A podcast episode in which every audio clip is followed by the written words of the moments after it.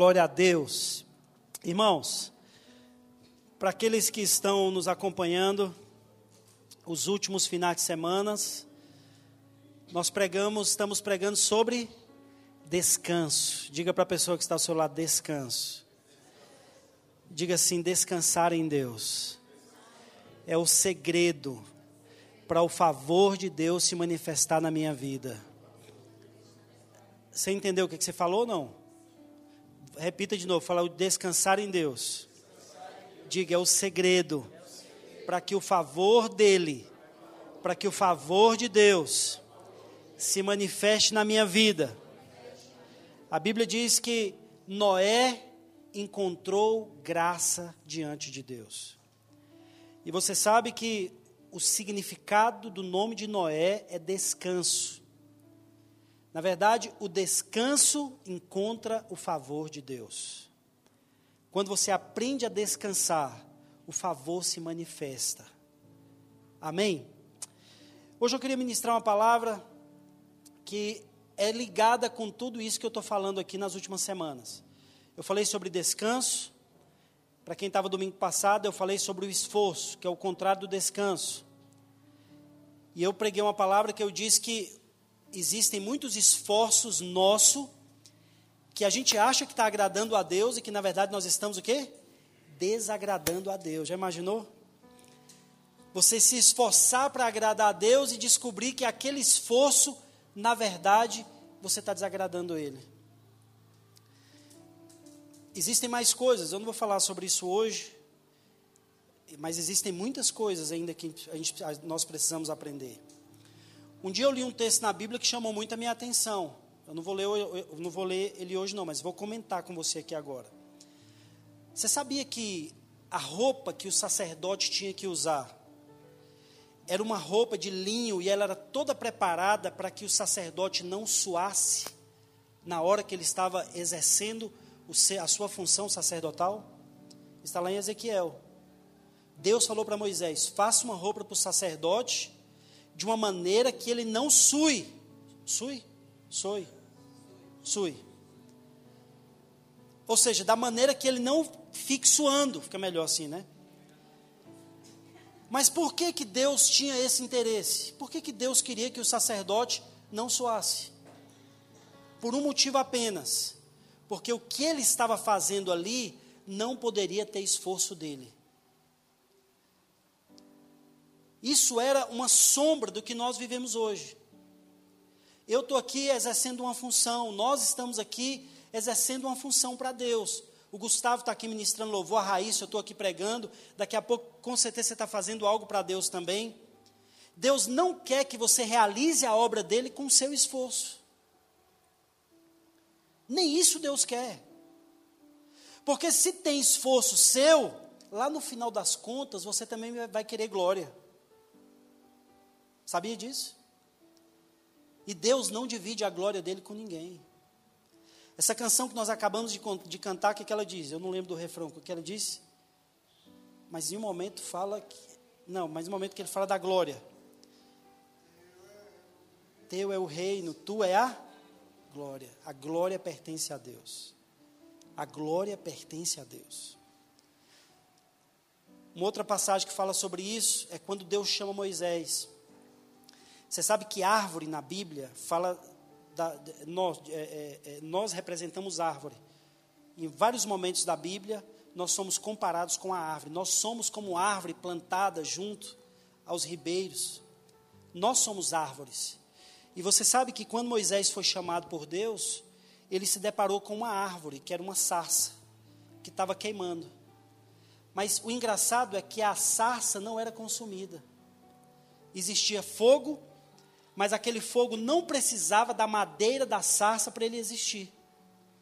E Moisés fica impressionado com aquilo. E ali também é outra passagem que Deus está revelando para Moisés que Deus queria usar ele, mas ao mesmo tempo Deus não queria o esforço dele. Ou seja, quem ia fazer tudo era Deus, e assim foi feito. Você percebe que Moisés, ele mesmo não teve trabalho nenhum. Tudo foi Deus que fez. Assim é a obra de Deus. Assim é a nossa vida com Deus. Deus não quer que você se esforce. Muito pelo contrário, Deus quer que você descanse. E o descanso aqui não é uma questão de não fazer nada, não é isso que eu estou falando. Nós vamos até fazer algo para Deus, mas com o coração como? Descansado. O problema, irmãos, é que quantas vezes nós nos encontramos aflitos. Eu não quero só falar sobre obra de Deus, não, é sobre tudo. Aqui eu só dei um exemplo, porque eu pastoreei muitos anos e sofri durante muitos anos, achando que dependia de mim. Hoje eu estava falando com o pastor Francisco, meu amigo, está aqui com a família, pastor Elaine, os filhos. Muito obrigado pela presença de vocês. E a gente comenta sobre um pouco da nossa história. Quantas vezes, irmãos, eu me vi aflito, achando que as coisas iam acontecer na igreja e, e tudo dependia da minha performance, tudo dependia das minhas obras, da, das minhas qualificações, das minhas condições em Deus. Quantas vezes eu jejuei, orei porque achava que as coisas na igreja não estavam acontecendo porque eu estava orando pouco. E o problema, sabe qual é? É que a oração nunca é suficiente. Sabia disso? Eu falava, meu Deus, eu estou orando pouco, eu só estou orando meia hora por dia. Jesus, eu como pastor, presidente da igreja, que quer avançar e conquistar uma multidão, só meia hora, não, não dá não. Aí eu falava, eu tenho que aumentar o meu nível de oração. Isso, a meia hora já, eu tenho que ser honesto com vocês, já era assim uma coisa maravilhosa. O que, que eu fazia? Eu deixava meus filhos na escola e ia para a igreja. E orava ali meia hora, meia hora eu lia a Bíblia e me sentia assim. Como é que eu me sentia? Em dias com Deus. Eu pensava, nossa, hoje eu orei, hoje eu posso até fazer o que eu quiser, porque eu já orei e li a Bíblia. Só que chega uma hora que as coisas travam na igreja. Quem é pastor aqui, já pastoreou, quem já foi envolvido com a igreja, sabe o que, que eu estou falando. O trem trava, irmãos, não avança nada, começa a dar errado. Aí você pensa logo o quê? Eu acho que essa meia hora está pouca. Eu acho que eu devia orar mais. E tem umas conferências aí que ajudam a esculhambar com a gente. Você acha que pastor não vai em conferência? Vai, pastoral ainda. Eu lembro de uma que eu fui, e quem estava, quem tava, era de um pastor, G12, e o pastor G12 atrasou, e deram o microfone para Valnice Milhomes orar. E você sabe quem é Valnice Milhomes, sabe ou não sabe? Hã? Ali ora, meu amigo. Ali não é brincadeira, não. E ela pegou o microfone e ela começou a orar, e a gente tinha viajado a madrugada inteira. Eu cheguei de manhã nesse hotel, e aí não consegui dormir, porque esses voos de madrugada é mais barato, tem que ter mania de comprar esses voos, é, não é? E eu comprei um voo desse e cheguei no, no, no, aeroporto de São Paulo, ainda tinha que pegar uma van e viajar, se eu não me engano, duas, três horas num hotel chamado Atibaia, um hotel muito bonito em São Paulo. E eu cheguei lá já assim, né, dormindo e acordado. Aí alguém disse para mim, não, a conferência vai começar agora. Eu falei, meu Deus, então vamos para essa conferência. Eu vim aqui foi para vir para a conferência. E entrei na conferência, meio acordado, meio dormindo. Aí o pastor atrasou, Valnice Milhões disse: Vamos orar então, irmãos. Irmãos, ela começou a orar. Passou 10 minutos, 15 minutos, 20, meia hora, uma hora. E ela viu que os pastores estavam meio devagar assim na oração. Ela disse: Todo mundo aqui para frente orar agora. De joelhos, vamos ajoelhar aqui. E eu orei. E eu ajoelhei. E tinha um pastor do meu lado, presta atenção um pastor de uma igreja, hã? depois de uma hora orando, ela, ela achou que os pastores não estavam orando direito, porque você sabe, depois de uma hora, né, a gente vai esmurecendo, né? Quanto mais eu que tinha viajado a madrugada inteira, enfim. E aí, vou contar essa história para vocês, não estava na pregação não, mas eu quero contar. Você estava nesse, nesse congresso? Então você lembra disso. Aí ela chama os pastores, e eu estava ao lado de um pastor da Bahia, um pastor de uma igreja gigante na Bahia, e o problema da lei, escuta isso, aprenda isso. O problema da lei é que a gente, em vez de olhar para Jesus, a gente olha para as pessoas. E a, e a, gente, quando olha para as pessoas, a gente acha que as coisas acontecem no mérito nosso, é porque nós somos bons, é porque nós oramos muito, é porque nós pagamos um preço. Então, se a gente pensa dessa maneira, quem tem uma igreja grande significa o quê? Que ele está fazendo coisa que eu não estou fazendo ainda. É ou não é? Aí a gente se aproxima dessas pessoas querendo copiar elas. Todas as vezes que eu fiz isso, eu me frustrei. Todas. Porque Deus não quer isso. Deus não quer que você olhe para seu ninguém. A única pessoa que nós devemos olhar se chama Jesus Cristo de Nazaré. Olha só para Ele, para o resto da sua vida. Tire os olhos das pessoas. Aí eu me aproximava desse tipo de pastor, até, até a mala que ele andava, eu comprei um igual uma vez. Porque eu pensava, deve, o deve estar na mala, só pode, porque essa mala deve ser. Gente, eu vou comprar uma. Aí eu viajei e comprei uma mala igual eu andava na igreja arrastando a mala. Aquelas malas assim, com tudo dentro. Uma vez um irmão chegou para mim e falou, pastor, o senhor está parecendo aquele povo que representa é, medicamento, aqueles negócios. O senhor não está trabalhando com isso não, né? Eu falei, meu Deus, está parecendo? Ele falou, tá. ah, detalhe. Aí, tá eu lá olhando para eles, porque eu pensava assim, eu tenho que olhar para esses caras, o que, que eles estão fazendo que eu não estou fazendo. Aí eu estava ajoelhado orando do lado desse pastor. E esse pastor estava orando. E toda vez que eu pensava em esmorecer, eu escutava a oração dele, eu falava, Deus, eu vou ficar mal um pouquinho, porque não tem lógica. oh, miséria. E eu olhava para trás e a cadeira me chamava, irmãos. Era uma cadeira dessa aí, ó, desse estilo. Eu escutava ela falando meu nome, vem para cá. E eu falava, gente, mas eu não posso ir. Oh, meu Deus, eu quero ser um pastor de multidões. E se eu for, vai acabar com tudo. O que, que eu vim fazer aqui? E aí você entra num parafuso na sua cabeça, porque você pensa assim: será que eu fui chamado para ser esse pastor? É uma loucura, irmãos. A lei acaba com você. E eu não aguentei. Aí eu fiquei olhando. Depois com uns quatro, cinco pastores, vai, porque você fica esperando o primeiro, né? Depois que uns foram, aí eu fui e sentei. Mas quando eu sentei, o demônio acho que sentou do meu lado, o capeta. Porque ele falou comigo assim: é por isso que você não avança. É por isso. Olha lá o pessoal orando. Olha a Valnice, a valentia dela. Ô oh, irmão, aquele dia eu me senti um nada. Como é que você quer crescer desse jeito? Por isso que você não passa daquela igreja que você tem. Que coisa, é, é, é terrível viver assim. É terrível. Porque eu aprendi uma coisa na minha vida. O diabo, quando ele não acusa você pelo que você fez, ele acusa pelo que você não fez.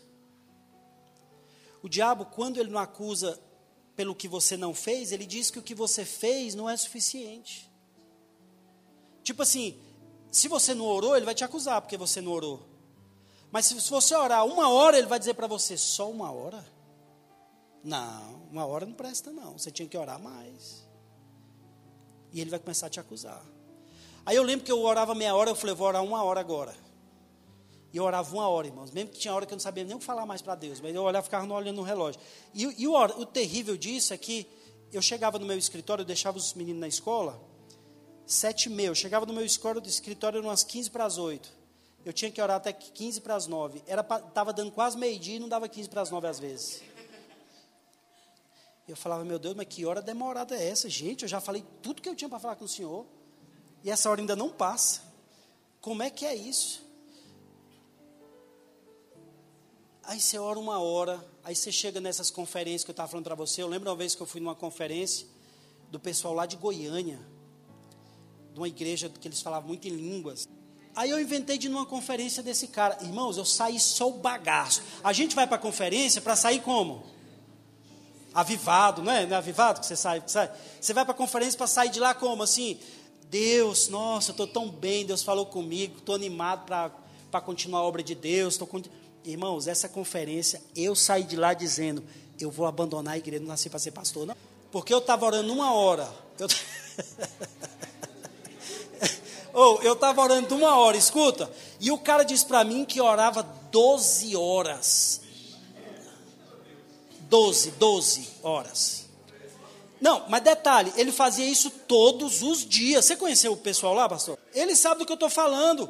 12 horas por dia orando em línguas. Irmão, deixa eu falar uma coisa. Eu olhei para aquele cara e disse assim: Eu tô lascado. É. Eu falei, eu tô perdido. Eu não vou dar conta nunca de ser assim. Gente, eu lembrava daquelas minhas uma hora que não acabava. E o cara está orando 12 horas por dia. Ah, não, não dá não. Aí o diabo falava, tá vendo? Essa uma hora sua não está valendo de nada. Eu falava, vala-me Deus. E quando eu ia para as igrejas que o pessoal, o pastor perguntava, quem aqui já leu a Bíblia toda? Aí tinha um pastor que falava assim, levanta a mão. Aí os pastores, isso eu estou falando em reunião de pastores, irmãos. Levanta a mão, agora você vai continuar com sua mão levantada. Quem já leu duas vezes, continua com a mão levantada. Se você só leu uma abaixo, três, quatro, cinco, dez, vinte, trinta. Tinha uns pastores com a mão estendida que chega a mão doía. Quarenta, aí ele fazia. Aí eu já tinha baixado há muito tempo. Mão, não, abaixava a mão e a cabeça. Pensando assim, meu Deus. E agora? Vergonha miserável essa que eu estou passando. Aí depois ele dizia assim: como você que é um pastor de tempo integral, presidente de uma igreja, não leu a Bíblia, não lê pelo menos duas, três vezes por ano? E agora? Eu já disse para vocês uma coisa: você quer saber se a lei está sendo pregada? É fácil. Toda palavra que faz você ficar se avaliando é lei. Não é desejo de Deus que você, se, que você vive, fica, fique se olhando. Para de se avaliar. Tem pessoas que acreditam assim: se eu descobrir o que está errado comigo, se alguém me disser onde eu estou errando, é só disso que eu preciso. Então, ou seja, eu vou me avaliar, descobrir onde está o meu erro, porque eu vou mudar, eu vou ser diferente. Mentira. Se você, na força do seu braço, conseguisse ser diferente e mudar, eu tenho algo triste para dizer para você: Jesus nem precisava ter morrido na cruz. Jesus só morreu porque ele sabe que você não consegue. Pastor, mas a gente consegue sim. A pior coisa que tem é quando o homem muda no esforço do braço dele. Porque mais difícil do que mudar é permanecer mudado. Porque no esforço do braço, a, a mudança é uma mudança exterior. E não uma mudança de natureza. E quando a mudança de exterior é a mesma coisa de você pegar um porquinho, dar um banho nele, colocar um lacinho no pescoço dele e dizer: agora você é crente, viu? Agora você tem que ser diferente. Aí o porquinho começa a andar do jeito que a lei dos crentes manda, não é assim? Não é assim que o pessoal fala, passei para a lei dos crentes, né? A lei dos crentes manda, mas quando ele vê uma lama, como é que ele fica? Ah, meu Deus. Oh, meu Ai, é igual os irmãos que falou que estava na igreja adorando a Deus na época do carnaval. Aí o, o carro de som passava lá fora e eles ficavam aqui. Segura, Jesus. Segura. o cara está aqui, mas a cabeça dele está lá fora. Ô luta! Essa transformação, ela é humana. A transformação de Jesus, Jesus mexe na sua natureza. Você morre e nasce de novo, diga amém. Então o que, que Jesus faz? Jesus muda a nossa natureza. A verdadeira transformação é quando os nossos desejos são mudados. É quando você olha para aquilo que era tão difícil de vencer e aquilo deixa de ser um gigante para você. E você não sabe exatamente como isso aconteceu, mas você sabe que aquilo foi vencido na sua vida. É assim que Deus faz. Hoje eu quero ministrar uma palavra, e o nome dessa palavra é Não Durma com o Medo. Diga comigo, eu não vou dormir, não vou dormir com, medo. Por que, que eu quero falar sobre medo? Porque muitas vezes o que nos impede de viver uma vida descansada em Deus é o medo. Digo medo. Não é assim? Quantas vezes nós estamos aflitos, preocupados, com medo? Por trás de toda preocupação, de toda aflição, existe uma coisa chamada medo. É o medo de não dar certo. É o medo de que não aconteça. É o medo de que aquilo que você orou e criou expectativa para alcançar, você não alcance. As pessoas hoje vivem com muito medo. E nós estamos vivendo um momento específico no planeta inteiro onde as pessoas estão sendo atormentadas por causa do medo. Do medo. Existem pessoas que não querem sair de casa. Eu tive que ir num velório ontem e de um parente e o cara com álcool aqui na, no bolso, um álcool aqui na frente, outro álcool aqui, uma máscara, um negócio. E ele chegou lá, eu estava conversando e eu abaixei a máscara. Ele olhou para mim e falou: Como você tem coragem? Você precisa se cuidar. Você não tem medo? Ele perguntou para mim. Não tem medo de morrer, não?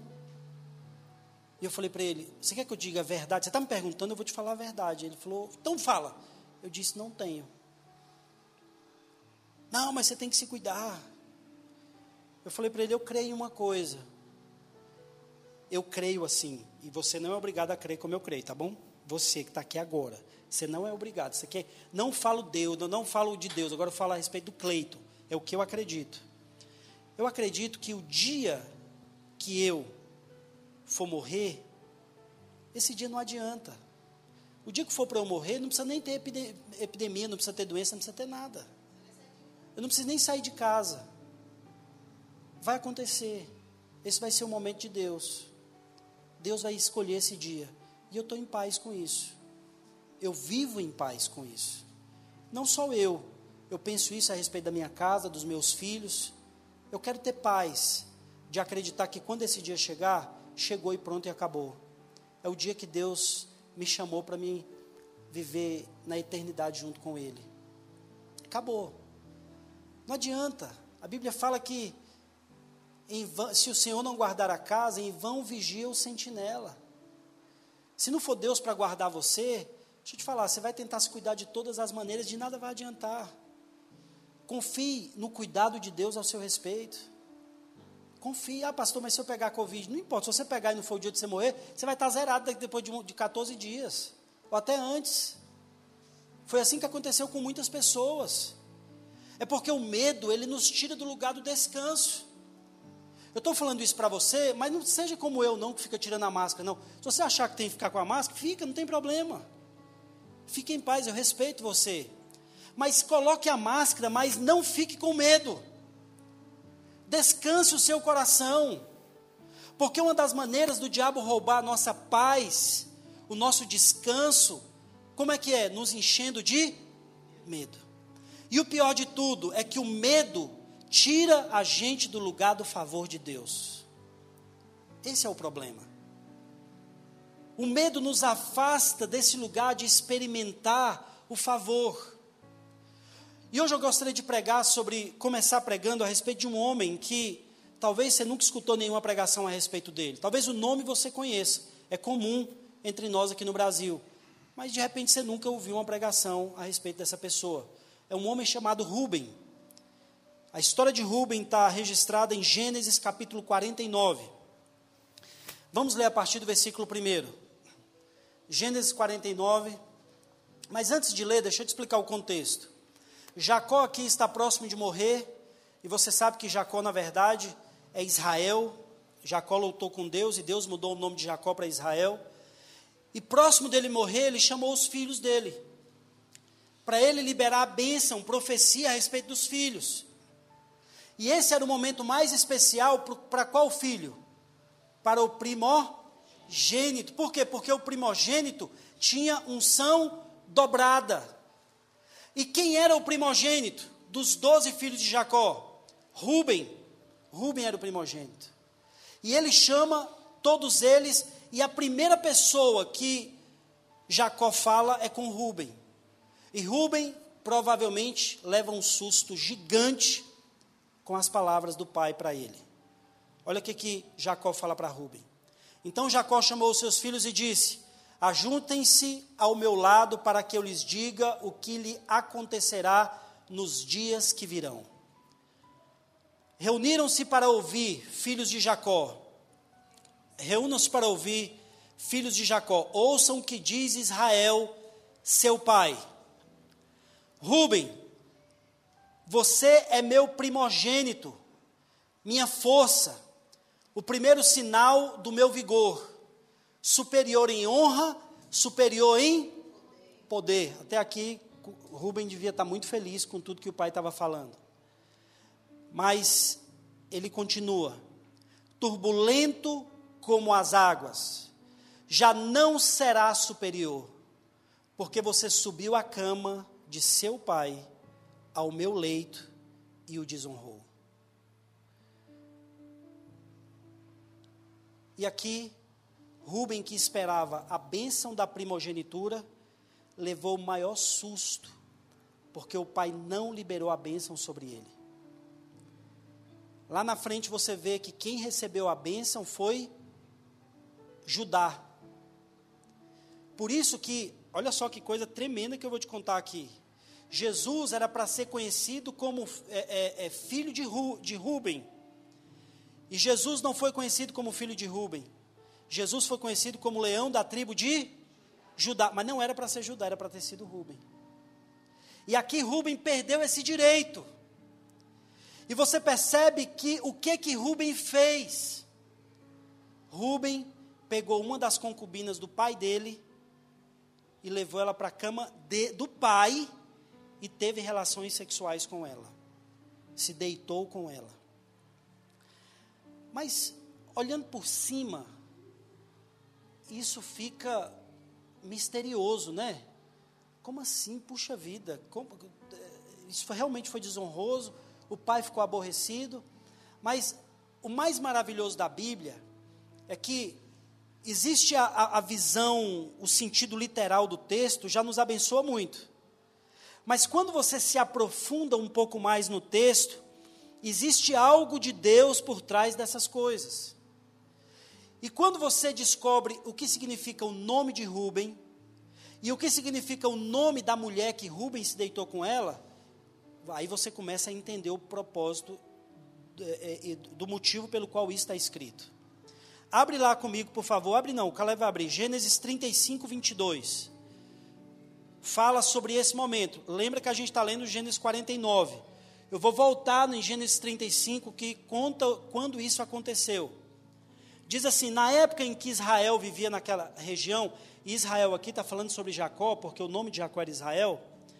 Ruben deitou-se com Bila, concubina de seu pai. Israel, Israel não é a nação, não, tá? Jacó, Israel, ficou sabendo disso. Jacó teve doze filhos. Você sabe o que, que significa o nome Ruben? Ruben significa olhe para o filho. Bem significa filho. Rub, olhe. Ruben significa olhe para o filho. E você sabe o que significa o nome Bila? Bila significa atemorizada, cheia de medo. E aí você consegue compreender o mistério que está por trás disso. O que que na verdade Deus deixou esse texto e essa história para nos abençoar? Ao invés de Rubem, que era para olhar para o filho, que significa o que nós temos que viver hoje, que é olhar para Deus, nós temos que olhar para Jesus. Não tire os olhos de Jesus. Ao invés dele viver o que o nome dele profetizava a respeito dele, ele decidiu deitar-se com o medo. E no momento em que ele se deita com medo, ele perde o direito da herança. Ele deixa de usufruir daquilo que Deus tinha planejado para ele. Eu quero trazer isso para os dias de hoje para que você compreenda. Todas as vezes que você decide deitar-se com medo, e eu quero voltar para o sentido literal dessa história. Quantas vezes nós vamos dormir e esse é o momento que a gente pensa tanto, não é verdade? Esse é o momento que a gente leva para a cama tudo aquilo que a gente carregou durante todo o nosso dia. E é nesse momento onde as pessoas precisam tomar remédio para dormir, precisa se concentrar, assistir filme. Uma das coisas maravilhosas para dormir é querer, assistir, é querer escolher filme no Netflix. Se você for procurar um filme, certeza que você vai dormir e não vai encontrar filme nenhum para assistir. Essa é a verdade. Besteira minha. Presta atenção, olha para cá. Todas as vezes que você vai deitar, o que, que você leva? Muitos de nós, irmãos, levamos o medo. O problema do medo é que ele nos impede de usufruir de tudo aquilo que Jesus já nos deu. Pertence a nós. Uma vida descansada uma vida em paz. Jesus conquistou na cruz tudo aquilo que nós precisamos para desfrutar dessa vida. Tudo. Por isso que o apóstolo Paulo sempre diz: graça e paz. Porque depois que você conhece o evangelho da graça, é impossível você viver de outra maneira que não seja viver em paz. Se não está havendo paz na sua vida, o contrário de viver uma vida em paz é viver uma vida com medo. E toda vez que você vive uma vida com medo, você vive como se Jesus não tivesse morrido na cruz. Você vive como se aquilo que aconteceu não tivesse sentido nenhum para você. E eu sei que não é exatamente isso que você não você está desprezando a cruz, não é isso. Eu sei que você não pensa dessa maneira, mas é como se é como, eu vou usar outro termo para você entender. É como se alguém tivesse depositado na sua conta um milhão de reais e você fosse dormir preocupado com a conta de telefone que custa 120. Alguém depositou na sua conta todo o dinheiro que você precisa para o resto da sua vida e você está preocupado com a prestação do carro para pagar. Medo. Os discípulos, por algum momento, tiveram medo, porque eles largaram tudo para servir Jesus. E é uma passagem tão conhecida, tão batida, mas tão verdadeira. Jesus olha para eles e pergunta: por que, que vocês estão com medo?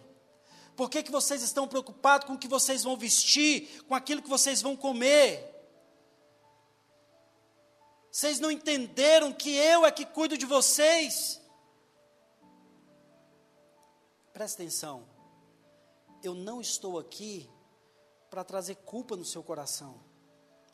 Porque talvez você pense assim: ah, pastor, estou com medo, eu preciso vencer isso na minha vida, meu Deus do céu.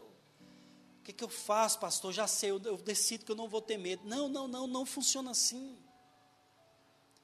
Mais uma vez eu quero te dizer: não é seu esforço, é a revelação do Evangelho que tira o medo do seu coração é quando você olha para Jesus, é quando você compreende o que Jesus fez na cruz do Calvário, e cada vez que isso se torna mais claro para você, menos medo vai haver no seu coração. Eu peguei meu carro, que nós arrumamos, e aí nós fomos visitar uma amiga nossa no plano. Que dia foi aquele? Quarta-feira, quinta-feira. E aí nós atrasamos porque o carro esquentou, aqueceu o motor. E aqueceu porque na batida furou o radiador um pouquinho e a água fica saindo de pouquinho em pouquinho. O carro ficou parado duas semanas lá, a água vazou toda. E aí nós paramos num lugar, graças a Deus eu vi, não aconteceu nada, eu parei o carro, esperei esfriar, coloquei água e nós seguimos nosso destino. E quando eu cheguei lá, nós contamos para a pessoa que nós fomos visitar. Aí ela me procurou lá, no, lá na cozinha, a gente estava conversando, ela olhou para mim e falou bem assim: Nossa, pastor, é tão ruim quando isso acontece, né? O senhor não ficou com medo? Não, ah, não, não gosto, isso fica. Nossa, não... ela expressou ali o coração dela. Aí eu olhei para ela e falei bem assim: engraçado. Não, não tenho mais medo dessas coisas. Quando isso aconteceu, eu logo pensei: Deus, acho que o senhor quer que eu fique um pouquinho aqui, né? Eu acho que não era para eu ir nessa velocidade, não era para eu ficar mais um pouquinho aqui. De repente ia acontecer alguma coisa ali na frente e o Senhor quer que eu pare aqui. Que bom que o Senhor quer que eu pare aqui. Muito obrigado, Jesus. Aí parei, coloquei. Aí ela olhou para mim. Quando eu respondi isso para ela, eu vi que ela se assombrou. Ela ficou um pouco assustada com a minha resposta. Aí ela disse assim para mim: Meu Deus, pastor, que maneira maravilhosa do Senhor enxergar as coisas. Eu falei, verdade. E ela falou aquilo, e depois eu fiquei pensando, eu falei, engraçado, Deus, mas nem, nem sempre eu fui assim. Quantas vezes alguma coisa acontecia dessa maneira, e na hora eu pensava, gente, isso foi o dízimo que eu não dei certeza. Esse trem está fervendo, esse carro aqui, isso é o demônio, isso é o diabo. O diabo tá, encontrou uma brecha. É, o diabo encontrou uma brecha. Isso aqui é brecha. Aí logo reúne todo mundo e diz: Quem pecou aqui nesse carro? Já imaginou a cena? Você acha que essas coisas não acontecem? O irmão estava contando aqui, eu não preciso dizer a igreja, disse que era da equipe de louvor na igreja dele, e um dia queimou a caixa. Ligaram para o pastor, o pastor, foi mais ou menos assim, né? O pastor foi lá na igreja na hora da reunião, olhou para os irmãos da igreja: tem alguém em pecado aqui. Queimou a caixa. Confessa, irmãos. Mas honestamente, é assim que muitos vivem debaixo de culpa. Sim. Debaixo de acusação. Em todo tempo se avaliando, pensando, nossa, isso aqui é alguma coisa que eu errei. Aí algumas falam assim, gente, eu tenho que ir para a campanha do descarrego, só pode. Gente do céu, alguém ora por mim. Aí qualquer pessoa que ela vê pregando que se parece um homem de Deus, que transparece santidade, logo ela corre, abaixa a cabeça e diz: ora por mim. Isso é uma das maiores expressões de que nós ainda vivemos a antiga aliança. Pastor, mas não é para ninguém orar por mim, não. Não, eu creio que a gente deve orar sim. Mas por que você não pede para Deus? Você sabia que o seu pai habita dentro de você, que Deus habita dentro de você? Você já experimentou orar? É porque você acha que a fulano é mais santo. A gente pensa isso. Eu não sou tão homem de Deus, a fulano está mais perto de Deus. Se ele orar por mim, é capaz que algo aconteça. Mas se eu pedir, ah, quem sou eu nessa história? Quem sou eu? Se eu pedir, Deus nem vai me ouvir, porque eu estou com descrédito no céu. Mas se aquele irmão ouvir, aquele irmão deve estar com crédito violento. Que coisa horrível. Que tipo de evangelho é esse que nós estamos vivendo? Vocês estão me entendendo ou não? Então, deixa eu te falar uma coisa: quantas vezes nós pensamos, quando nós aprendemos a respeito do Evangelho, a primeira coisa que nós recebemos é uma certeza de que nós estamos em paz com Deus. A segunda certeza que invade o nosso coração é que todos os nossos pecados foram perdoados, é que a dívida foi paga, é que Deus está olhando para nós e o desejo de Deus é nos abençoar, Sabe por quê? Não é pelas nossas obras, mas porque Jesus obedeceu em nosso lugar. E é em nome de Jesus que nós vamos receber de Deus.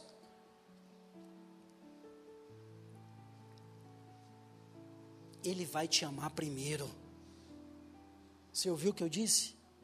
Não, você não ouviu, não. Eu vou repetir. Ele vai te amar primeiro. Sabe o que é ele te amar primeiro? É ele te abençoar mesmo sem você merecer. Jesus vai constranger o seu coração em amor, ao ponto que a obediência que você precisa ter, o desejo que você precisa ter de vir, de adorar a Deus, de servir a Deus, a transformação que você tanto clama, vai ser uma consequência do tanto que Ele vai te amar primeiro.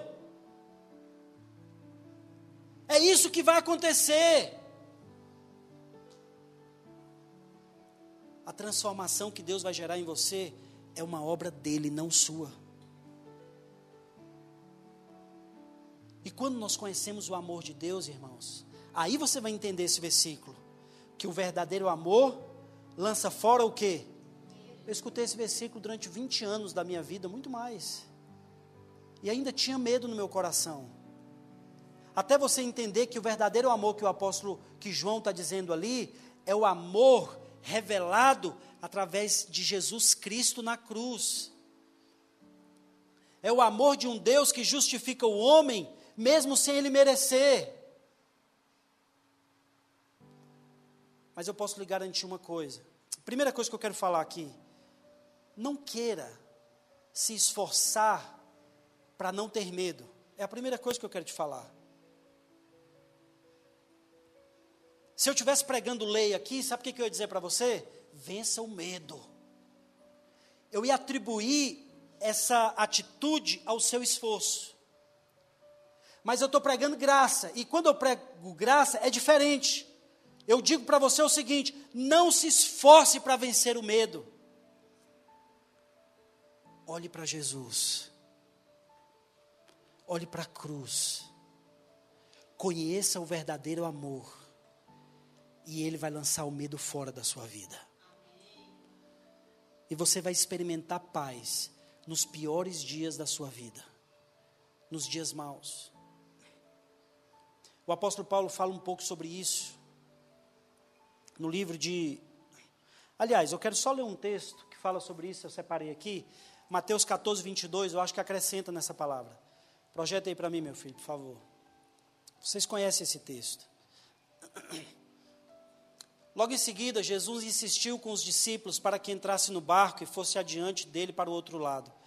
Enquanto ele despedia a multidão, tendo enquanto ele despedia a multidão, tendo despedido a multidão, subiu sozinho a um monte para orar, e ao anoitecer ele estava ali sozinho. Mas o barco já estava a considerável distância da terra. Fustigado pelas ondas, porque o vento soprava contra ele, alta madrugada, Jesus dirigiu-se a eles, andando sobre o mar. Quando o viram andando sobre o mar, ficaram o quê? Você sabe o que, que o nome Bila significa? Aterrorizada, cheia de medo. E eles ficaram aterrorizados e disseram: É um fantasma, e gritaram de medo. Mas Jesus imediatamente lhes disse: Coragem, sou eu, não tenha, não tenha. Sabe qual é a palavra de Jesus para você? Não tenha medo. Eu estou aqui. Eu estou aqui. E não existe nenhuma pendência entre eu e você, diz, diz o Senhor. Todas as pendências foram colocadas na cruz. Eu gostei do que o Gustavo falou. Um dia desse eu estava jogando basquete, já tem um tempo que eu parei de jogar, tem tempo, os irmãos estão percebendo, mas deixa para lá.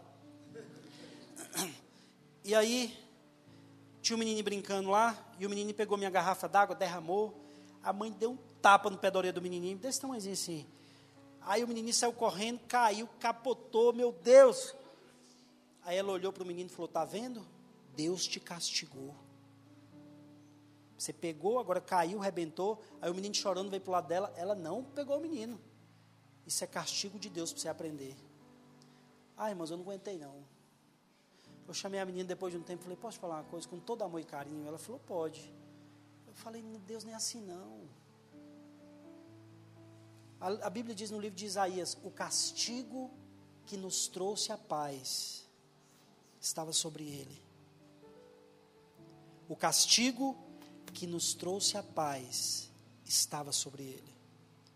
É injustiça de Deus pagar uma, a mesma conta duas vezes cobrar a mesma conta duas vezes. Essa conta já foi paga. Vocês estão me ouvindo? Sim ou não? Sim. Para de achar que Deus é assim. E eles estavam atemorizados. E Jesus diz: Não tenha medo. Próximo. Senhor disse, Senhor disse Pedro: Se és tu, manda-me ao teu encontro sobre as águas. Venha, respondeu ele. Cara, que momento, né? Você não acha esse momento espetacular, não? Os doze devem ter olhado, mas acaba folgado, rapaz. Rapaz, tu vai mesmo perder? Eu vou. Falei que eu vou, eu vou. Imagina Pedro, a cena dele botando o primeiro pé e colocando o segundo e não afundou. Eu acho que os outros discípulos caíram no, no barco. Ai, meu Deus, por que, que eu não fui? Por que, que eu não fui? Eu acho que se eu tivesse lá, eu falava, eu quero ir também. Esse cara está em pé, eu acho que eu pulava. Deixa para lá. Venha, respondeu ele. Então Pedro saiu do barco, andou sobre as águas e foi em direção de Jesus. Mas quando reparou o vento, ele ficou com o quê? E começando a afundar, gritou: Senhor, salva-me. Imediatamente Jesus estendeu a mão e o segurou e disse: Homem de pequena fé, por que você duvidou? Presta atenção, o medo fez ele afundar. Você está entendendo que o medo te tira desse lugar do descanso? E você deixa de desfrutar, de viver a vida que Jesus planejou para você. E o pior de tudo não é isso, não. Eu lembro quando eu estava nos Estados Unidos e eu, eu fiquei sem trabalhar. Irmãos, eu fiquei em casa tão angustiado. Eu lembro que o Caleb estava lá, a Gabriela, a Cecília, uma casa maravilhosa. Eu estava nos Estados Unidos, eu podia deitar ali, assistir um filme, curtir. Eu lembro que eu passei uma semana e meia ou duas semanas dentro de casa sem desfrutar de um segundo, porque eu não tinha paz. Aí depois apareceu um emprego de eu trocar lâmpada, e eu costumava ganhar por dia, um cento, nessa época eu ganhava uns 150 dólares. E apareceu um emprego de eu trocar lâmpada, eu comecei a ganhar 350 por dia. E eu lembro que em uma semana eu consegui ganhar o dinheiro que que eu ganhei as três quase.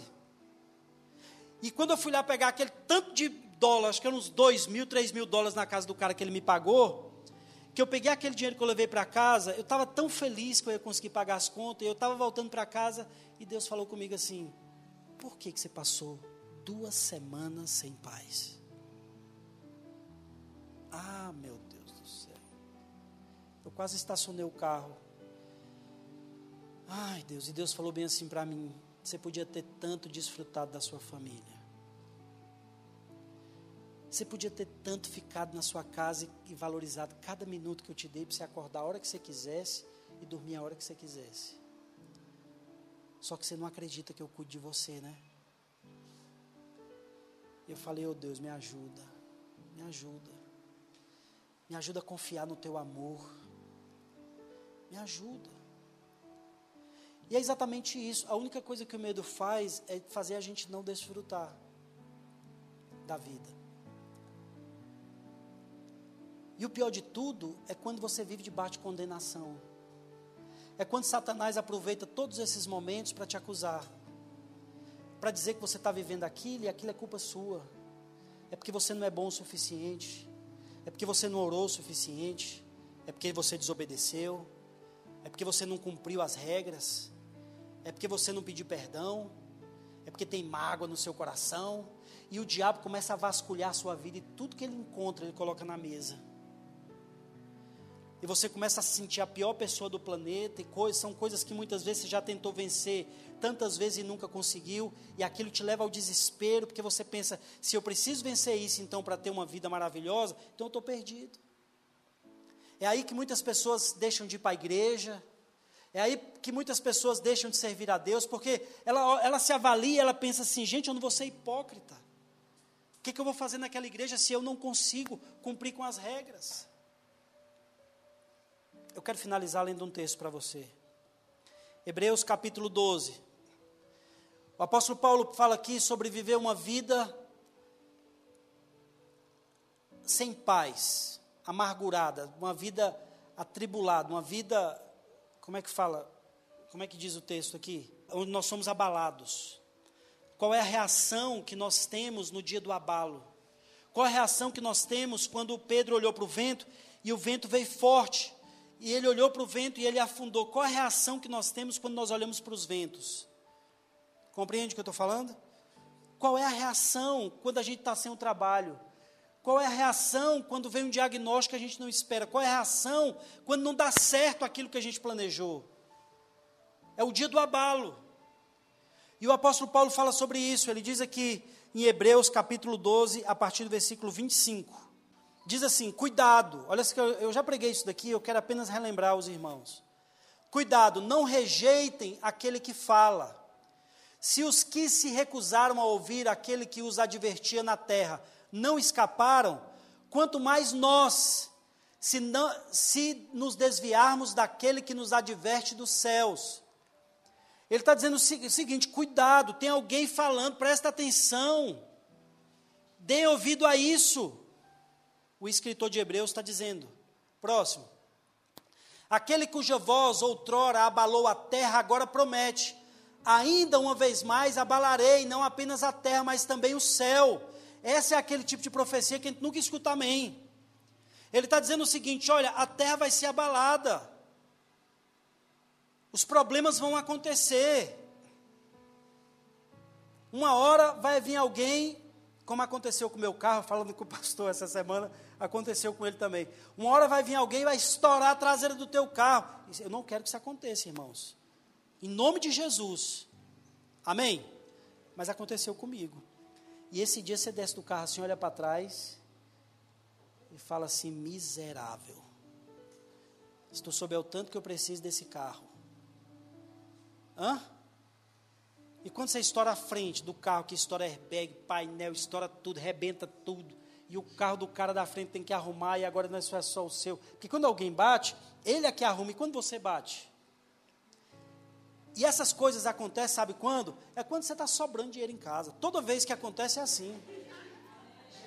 Toda vez que isso acontece, tem dinheiro sobrando dentro de casa. Não é assim? Diga amém. Hã? Ah, tá. Então, esses dias a gente sabe, eu estou dando só um exemplo de uma situação, que são os dias que a gente fala assim: meu Deus do céu, o que, que vai acontecer agora, de, de, depois disso? Aí ele está dizendo o seguinte: que essas coisas vão acontecer, mas ele continua no texto. Continua. As palavras, ainda uma vez mais, indicam a remoção do que pode ser abalado, ou seja, Deus remove os que são abalados. Pedro afundou. Deus não tem jeito. Os, os abalados, eles são removidos do lugar do desfrute, do lugar da paz, do lugar daquilo que Jesus conquistou. Aí ele continua dizendo: isto é, coisas criadas de forma que permaneça o que não pode ser abalado. Existe uma geração de pessoas que não são abaladas, irmãos. E eu quero fazer parte dessa geração de pessoas, eu e você, em nome de Jesus. Diga amém. Próximo. Portanto, já estamos recebendo um reino inabalável. Sejamos agradecidos e assim adoramos a Deus de modo aceitável, com reverência e temor. Pois o nosso Deus é fogo consumidor. Presta atenção, eu, eu li a partir do versículo 25, ok? Agora eu quero voltar um pouco no versículo 18.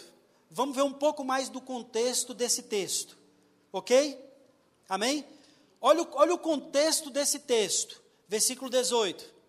Vocês não chegaram ao monte que se podia tocar, e que estava em chamas, nem as trevas, a escuridão, nem a tempestade. Ao soar da trombeta e ao som de palavras tais, que os ouvintes rogaram que nada mais lhe fosse dito. Próximo. Pois não podia suportar o que estava sendo ordenado. Até um animal, se tocar no monte, deve ser apedrejado. O espetáculo era tão terrível que até Moisés disse: Estou apavorado e trêmulo. Você conhece essa passagem? Essa passagem aconteceu o dia que Moisés recebeu os dez mandamentos. A Bíblia diz que foi um dia terrível. Quando você lê o, o que está escrito no, no, livro de, se eu não me engano, é Êxodo, essa passagem ela é aterrorizante. Porque a Bíblia fala que, que houve terremoto, que a, a montanha tremeu que havia relâmpagos, que havia chamas.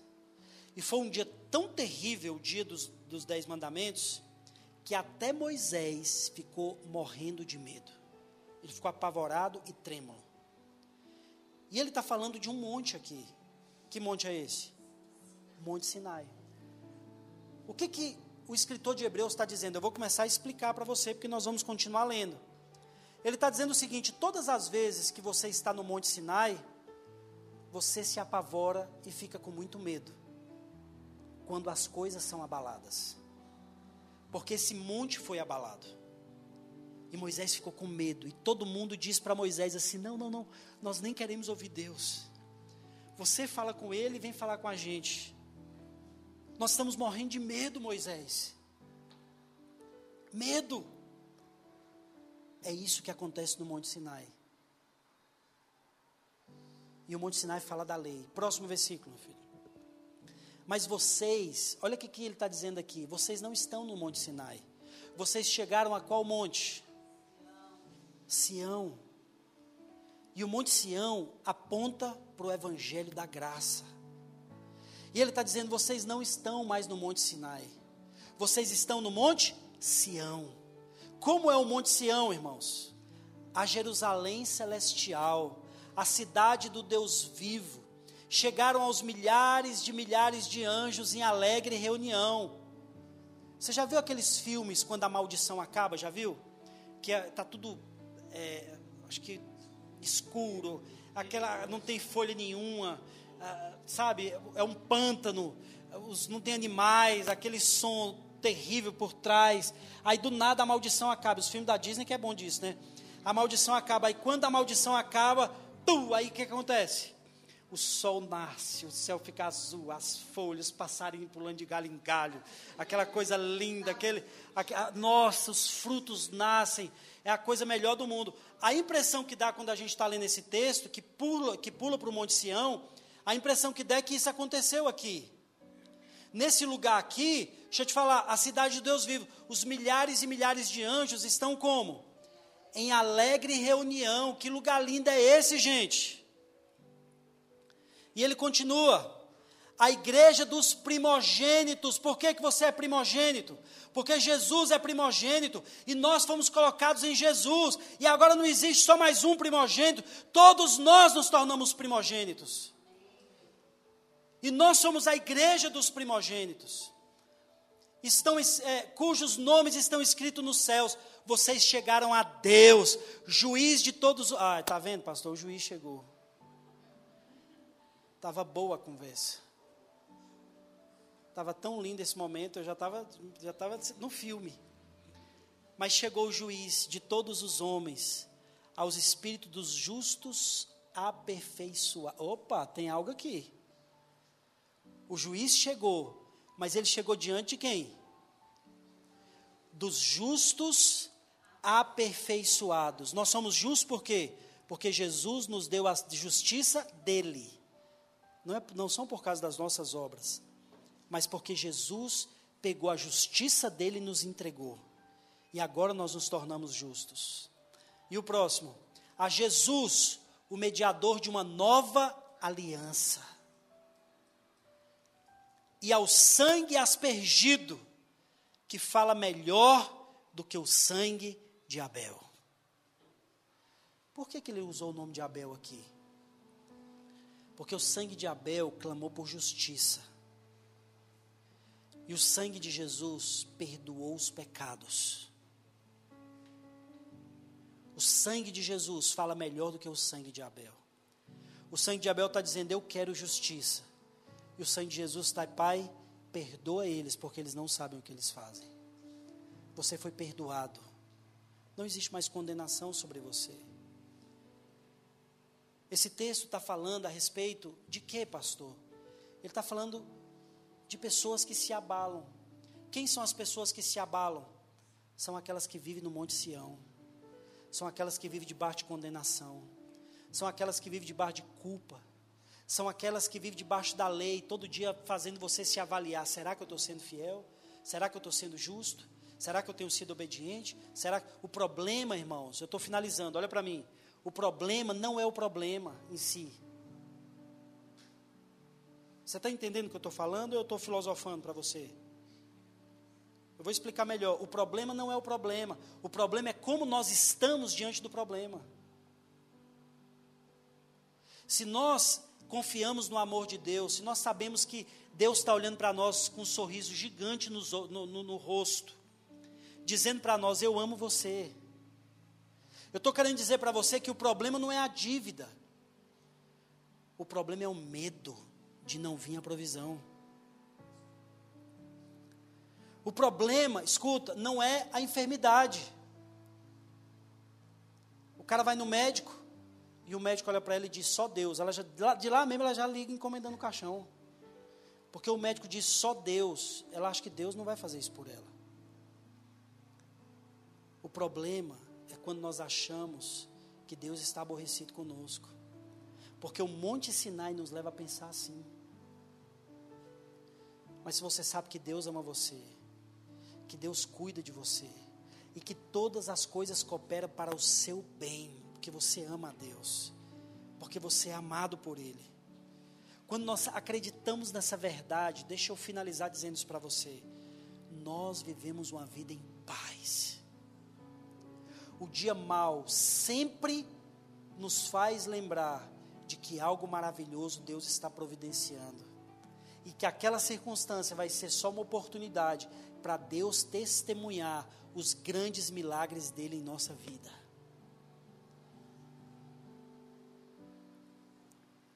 Quando nós vivemos no Monte Sinai, é assim que a gente vive. Então eu quero dizer hoje para você: não durma com medo. Mas também não se esforce para não dormir com medo. Olhe para Jesus. E à medida que o amor dele é revelado ao seu coração, sabe o que, que o medo faz? Ele vai embora. Ele vai embora. Eu posso dizer uma coisa para vocês, já encerrando. Algo mudou na minha vida quando essa mensagem se tornou verdade para mim. Eu acordo todos os dias, irmãos, e eu estou falando para você aqui diante de Deus. Eu acordo todos os dias da minha vida com expectativas de que Deus vai fazer grandes milagres naquele dia por mim. Todos. Se tornou assim. E não é esforço meu. Eu não estou pedindo para você botar despertar do amanhã e colocar lá. Deus vai fazer milagre por mim. Ai meu Deus, tem que lembrar disso, tem que lembrar disso. Deus. Não, não, não, não é isso. É uma verdade dentro de você que começa a fazer parte da sua história. Todos os dias eu acordo dizendo assim: Deus, hoje vai ser maravilhoso. Sabe por quê? Porque o Senhor me ama demais. Deus, e é o seguinte: eu estou pronto para receber o milagre porque não depende agora das minhas qualificações, não depende mais do, do, do, da minha performance, não depende mais dos meus êxitos, não, não, não, não, depende do que Jesus conquistou na cruz do Calvário. Eu tenho paz em Ti, que eu estou pronto para ser abençoado. Pode me abençoar, Jesus. Eu estou pronto. Porque Jesus me faz pronto porque eu faço parte dos justificados. E quando você vive assim, acredite no que eu estou te falando, o medo vai embora. O medo vai embora. Posso ouvir amém? Amém. Se coloque em pé em nome de Jesus.